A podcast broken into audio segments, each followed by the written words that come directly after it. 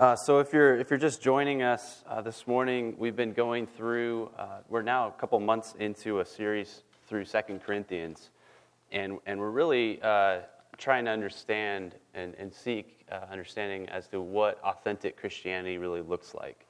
And um, so I invite you today to, to join us in that series. If, if you're brand new, um, I'll, I'll, try my best to help orient you to where we're at um, so you're not uh, lost or, or confused or dazed and confused. So, anyways, let's pray.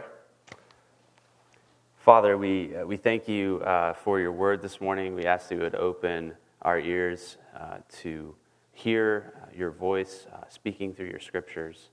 We pray that you would give us understanding. Pray that you would be with your servant as he delivers your word. Um, please help us, Father, to have understanding through Christ our Lord. Amen. So, in, in one of the most comprehensive studies, of giving habits ever conducted in America in a book called The Paradox of Generosity. Uh, authors, um, sociologists, Christian Smith and Hilary Davidson. Um, they discovered that Americans who describe themselves as very happy volunteer an average of 5.8 hours per month. Um, and can you guess how, how much time people who are described as very unhappy, how much time they give? Uh, it's 0.6 hours a month, so significantly lower. Uh, they also interviewed, they, they, they, interviewed and followed 40 families of different classes and races in America to find this out. They also discovered Americans who donated more than 10% of their incomes experienced lower depression rates, and Americans who are emotionally available and show hospitality to others are more likely to be in excellent health as opposed to those who, who don't. Interesting. Um, and, and, one of the most surprising things in this study, though, is I think how ungenerous Americans are.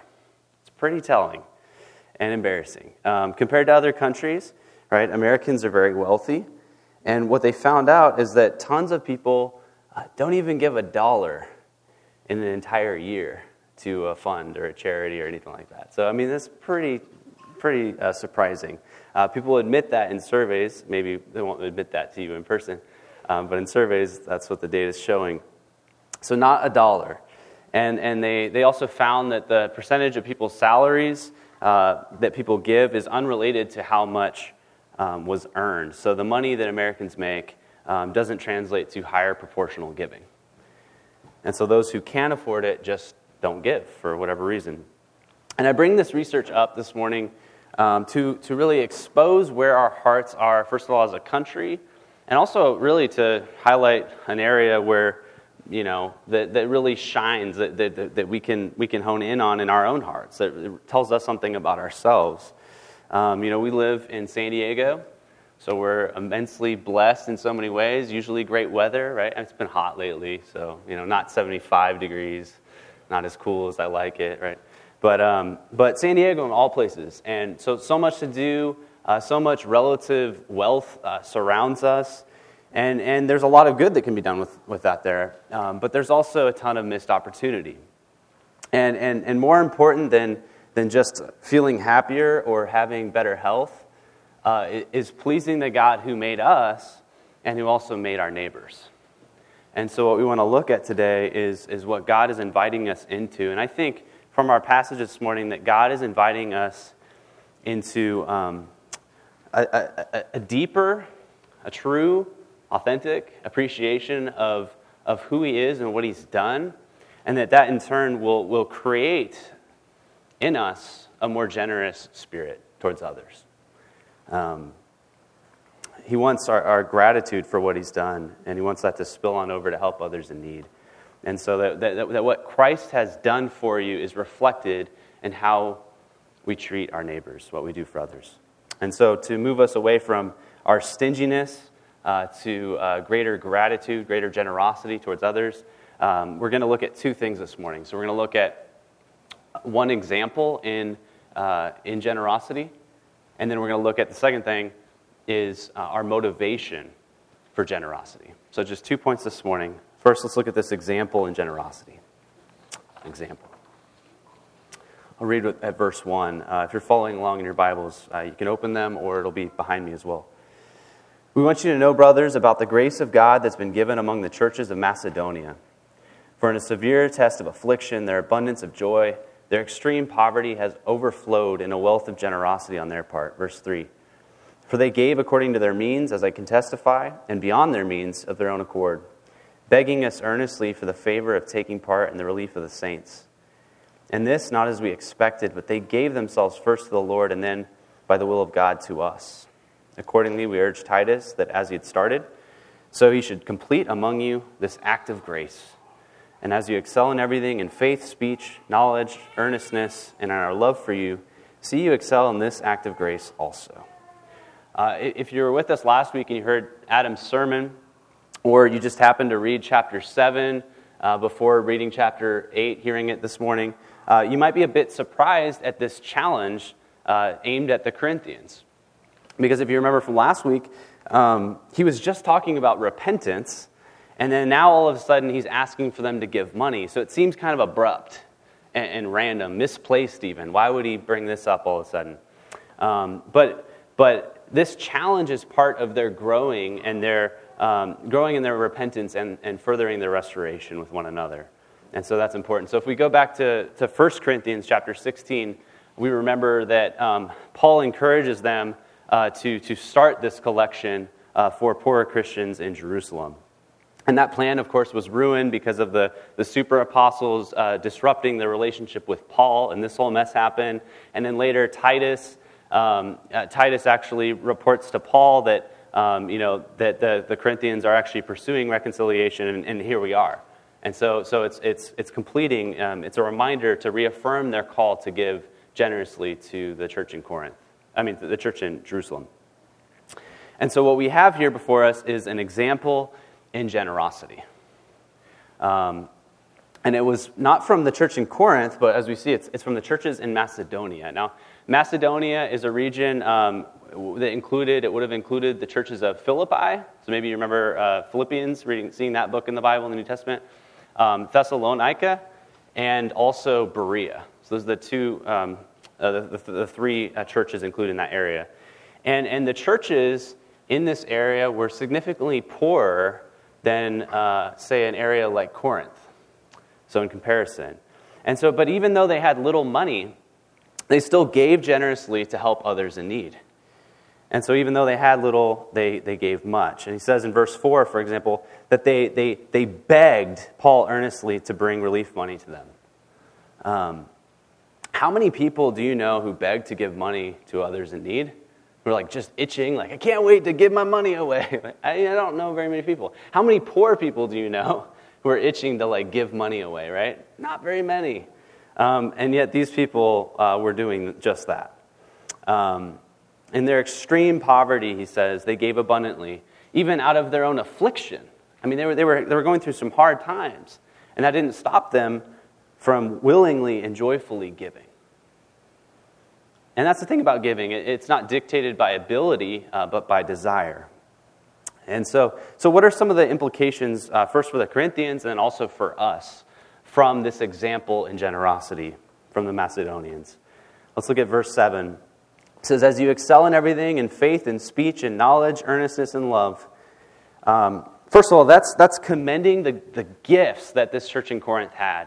I mean, they were earnest, they excelled in so many areas, and yet, they didn't quite excel in every area, right? They still lacked in something. They needed to be complete, they needed to have something else. And what that exposes about every church, so including Redemption Church, is that there are always areas that we have to be watchful for that we can always improve on in different areas. And each church is going to have something to work on. But as Americans, I think that we're, we're tempted to find our identity in our success in our jobs, in our careers, in our parenting, um, more than in God. Uh, Go Banking Rates did a study and found that, that one in four Americans said that money is the one thing they think about most every day. One out of four. They also found uh, another one in four Americans spend most of their time each day thinking about work. Ooh, that's an awful way to live, man. If you think about work so much, like you're already at work so much. But we spend more time thinking about getting than we do about giving. And so God's word today is, I think, really challenging to us. um, given the circumstances. I mean, give, why would I want to give? What do I get out of it? It's often how we think. And, but the Bible's calling us to seriously question what we truly value and, and is revealing to us that how we handle money, for example, or a time defines what we really care about and what we truly believe.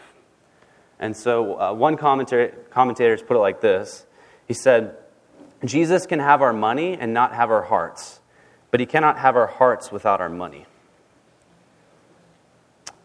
And so, will you be like the Macedonians, one of these, you know, these churches who, who, who will give willfully, joyfully, even in poverty? Or will you be like Paul's asking the Corinthians now to be, that even in their prosperity, to be giving generously? So, whether in, in poverty or prosperity, God is always calling us to generosity. And, and, and the reason for that is, is grace is so tied to generosity. Um, I want you to notice in verse 1, notice that the grace of God, he says, the grace of God is, is actually tied to this wealth of generosity in spite of their poverty, uh, verse 2. And so the act of, of grace, God's grace in their lives, is so tied to their material and financial and tangible, real uh, giving uh, to bring relief to these poor Christians. And, and, and this brings us to our second point that, that this example in generosity is the first thing we thought about. The second thing I want us to think about is this motivation. What's the underlining, what's the reason for such generosity? Where do you, where do you really get that from? How, how, how, does, how does God change your heart to be so generous? Um, because when we think about this, a good example of generosity, like the Macedonians, that is not going to be enough to really make me a generous person. It's cool to hear about. I'm like, that's awesome. That's so awe inspiring that I hear about their generous giving. Um, and sometimes, you know, even, even I can possibly be guilt tripped, you know, for a one time deal. If I see someone who's hungry in a picture, I'm probably going to give out of guilt. So, you know, whether it's from inspiration or, or from guilt, I might be giving, but that can't actually sustain my giving, my generosity for an entire lifetime, can it? Um, and so Paul seeks greater generosity from people not by inspiration or by guilt tripping.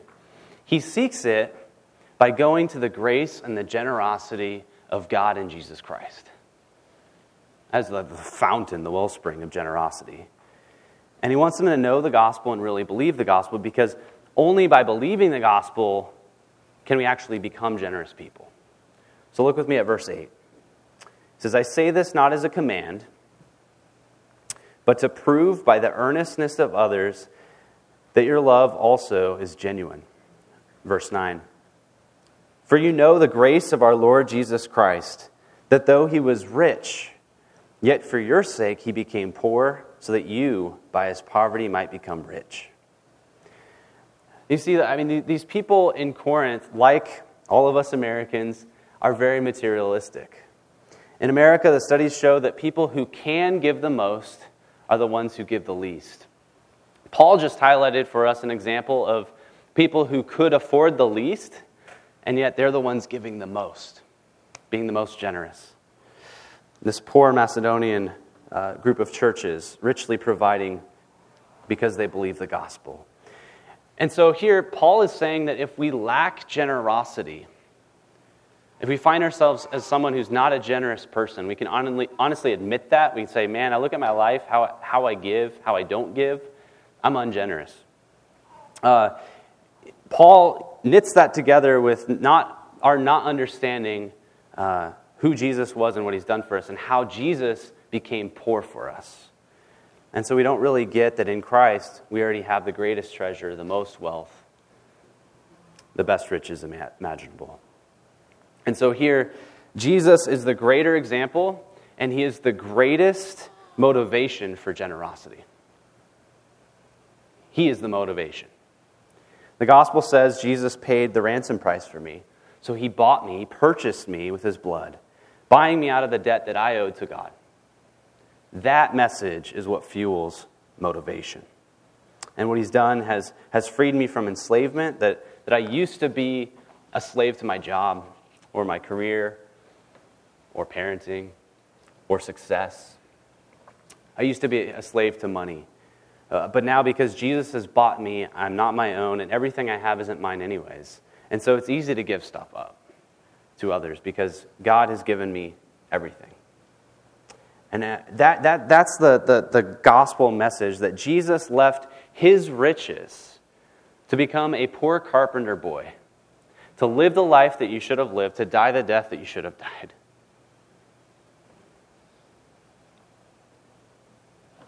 Through faith in Him, He gives me God's favor, so now I'm a child of God, and I'm entitled to all the privileges and the rights that He has earned for me as a son. And so the question I want to ask right now is, is does that message of God's grace, does that grip you? And does it so grip you that it actually changes the way that you relate to your time, your talents, your treasures, your own resources, your provisions for others? Does it change anything? The gospel is so central to Paul's appeal here for giving uh, that, that it's just, chapters 8 and 9 are just lathered with, with an emphasis on grace. Um, the Greek word for grace is charis, and that, that, that, that word just pops up over and over and over again. And we don't really see it in our English translation so much, um, but, it, but it's right there. It's, it's that the gospel is so central, the gospel is the motivation here. And now, just about every uh, culture celebrates charity and generosity. Uh, if we go back to when the Bible, uh, the New Testament was written in the first century, in the Greco Roman world, generosity was actually a civic virtue. So a lot of people celebrated generosity. Um, a, a, benefactor who gave goods or, or services to others was perceived as deserving very high praise. And that's because it was a society where, where banks didn't loan money and there was no social safety net, so you, you didn't have the government, you didn't have anything else to fall back on, so you needed a benefactor to survive. And benefactors, patrons, they, they kind of they, um, they kind of ran cities, like a city like Corinth. Um, has anybody seen The Godfather? A couple people? Oh man. All right, so um, it's like a rite of passage in our Italian family. So like. Um, like I married Gina, but I wasn't really in the family until I watched The Godfather and A Bronx Tale. Am I right, Phyllis? Um, like I was tolerated, maybe, but I wasn't loved until that point. So, but the, uh, the Godfather, it, it captures something. Uh, it captures this idea of a benefactor, what life was like. That, uh, right? So this Godfather figure, uh, he'll give you money, he'll mm, you know, do whatever job you need done for you. Uh, he just wants your loyalty, right?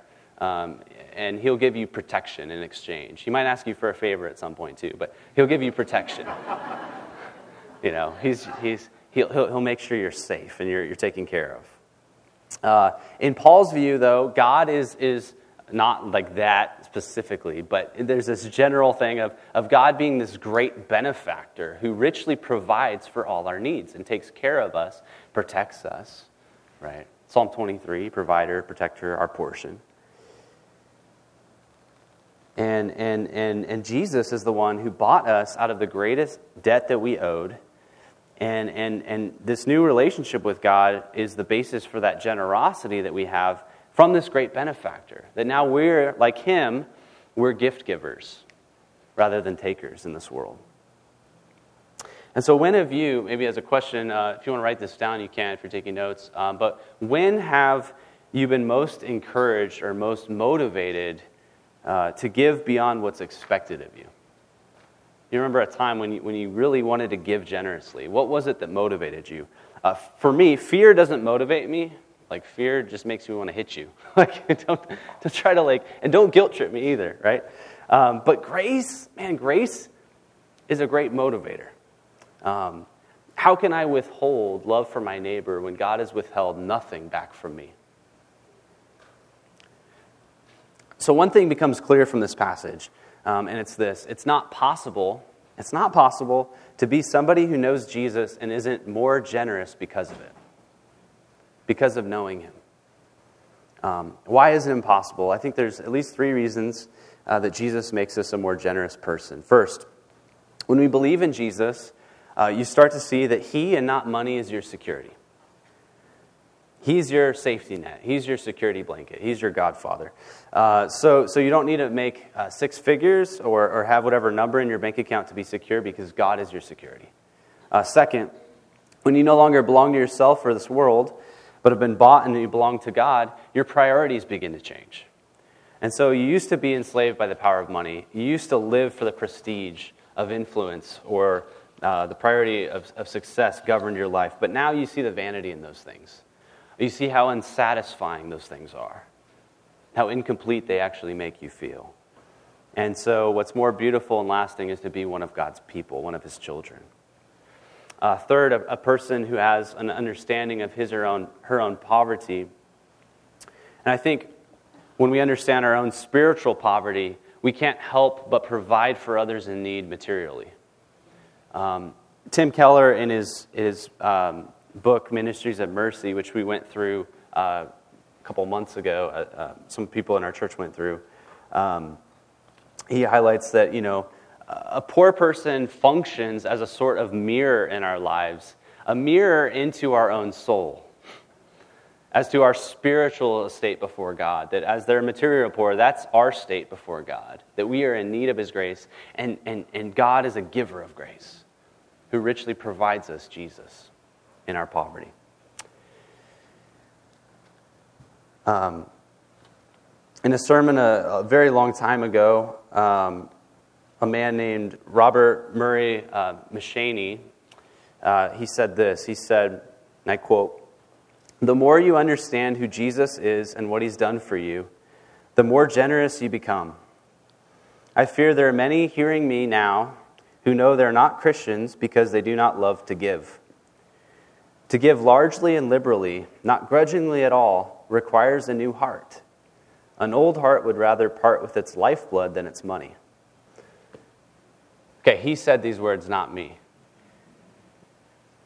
But he's getting at something here. He's striking at the vitals of something. That the gospel does change us from the inside out, changes how we relate to money, makes us givers rather than uh, mere receivers of, of so much wealth. Uh, but there's a second motivation for generosity. It's another benefit that Paul talks about. So look, uh, look at verse uh, 10 with me.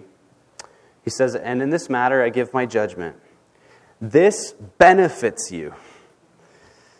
This benefits you, who a year ago started not only to do this work, but also to desire to do it. Verse 11 So now finish doing it as well, so that your readiness in desiring it may be matched by your completing it out of what you have. For in the readiness, uh, for the, if the readiness is there, it's acceptable according to what a person has, not according to what he does not have. For I do not mean that others should be eased and you burdened, but that as a matter of fairness, your abundance at the present time should supply their need, so their abundance may supply your need, that there may be fairness. As it's written, whoever gathered much had nothing left over, and whoever gathered little had no lack. And so, here at the, at the end of that, Paul cites this Old Testament scripture to reinforce uh, this principle of equality that we give to other churches in need, um, and really beneficially, so that you know when we're a church who's in need, there are other churches who are going to also provide generously and, and, give to us as well. And um, Paul's not teaching the prosperity gospel here, um, and I'm not going to give you the false promise that what, whatever you tithe um, you know, uh, God's going to multiply 50 fold or 100 fold or, or whatever. Um, Paul focuses not on the amount in this passage, but on the act of giving itself. That, that the Corinthians, by giving, which they were a wealthy church, by giving, it wouldn't have cost them that much, but they would, they would, be, they would benefit by giving, by just the act of doing it, um, that they'd, they'd benefit in response to what God in Christ has done. And in this case, um, at this time in history, Paul is spreading the gospel. He's preaching the gospel to non Jews, uh, to what we, we call Gentiles. And he's giving the gospel to these people. And, and so, and, and, he, and he was charged, he's commissioned by um, uh, Christians in Jerusalem to be preaching this gospel, right? And, and, and it's, it's these poorer Christians in Jerusalem who are struggling financially. And so, what we see is this beautiful picture of the, the whole church coming together Jews and Gentiles. The, the, the, the Jews who spiritually are giving the gift of the preaching of the gospel, and these Gentiles coming around and giving back in response to hearing that, that message of grace in their lives, giving financially to um, the church in need. And so we see hope and healing and resources shared in an abundance for rich and poor, old and young, all ethnicities coming together, showing forth that they're one church. And so, in conclusion, we saw an example in generosity. We looked at what the motivation was for such generous generosity, giving so much. That only the gospel has the power to loosen our tight grip on our finances, to give rather than keep, and to bless others rather than hoard for ourselves. So it's because these Christians really believed the gospel that they were moved and motivated to give so much. So the question this morning for all of us is do we really believe the gospel? Do we believe it? And a way to test that for us, whether we do or we don't, is, is by looking at our own patterns of giving, our own patterns of sacrificing for the sake of others. But don't miss this.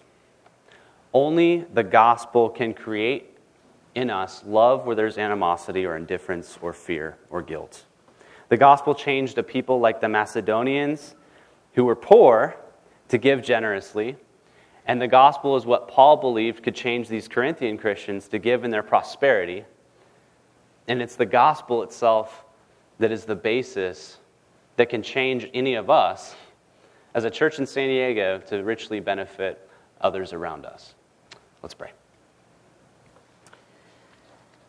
Father, we thank you for being the great benefactor.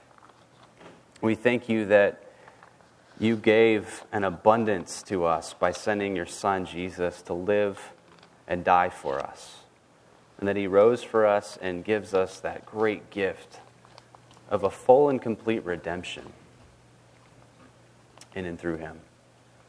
We thank you that you give us life where we find death. Where we're poor, you make us rich. We thank you for uh, your gospel this morning. We ask that you would renew our hearts, uh, that you would help us, Father, to be a more generous people because of this great news, this great gift that you've given us in Jesus. Amen.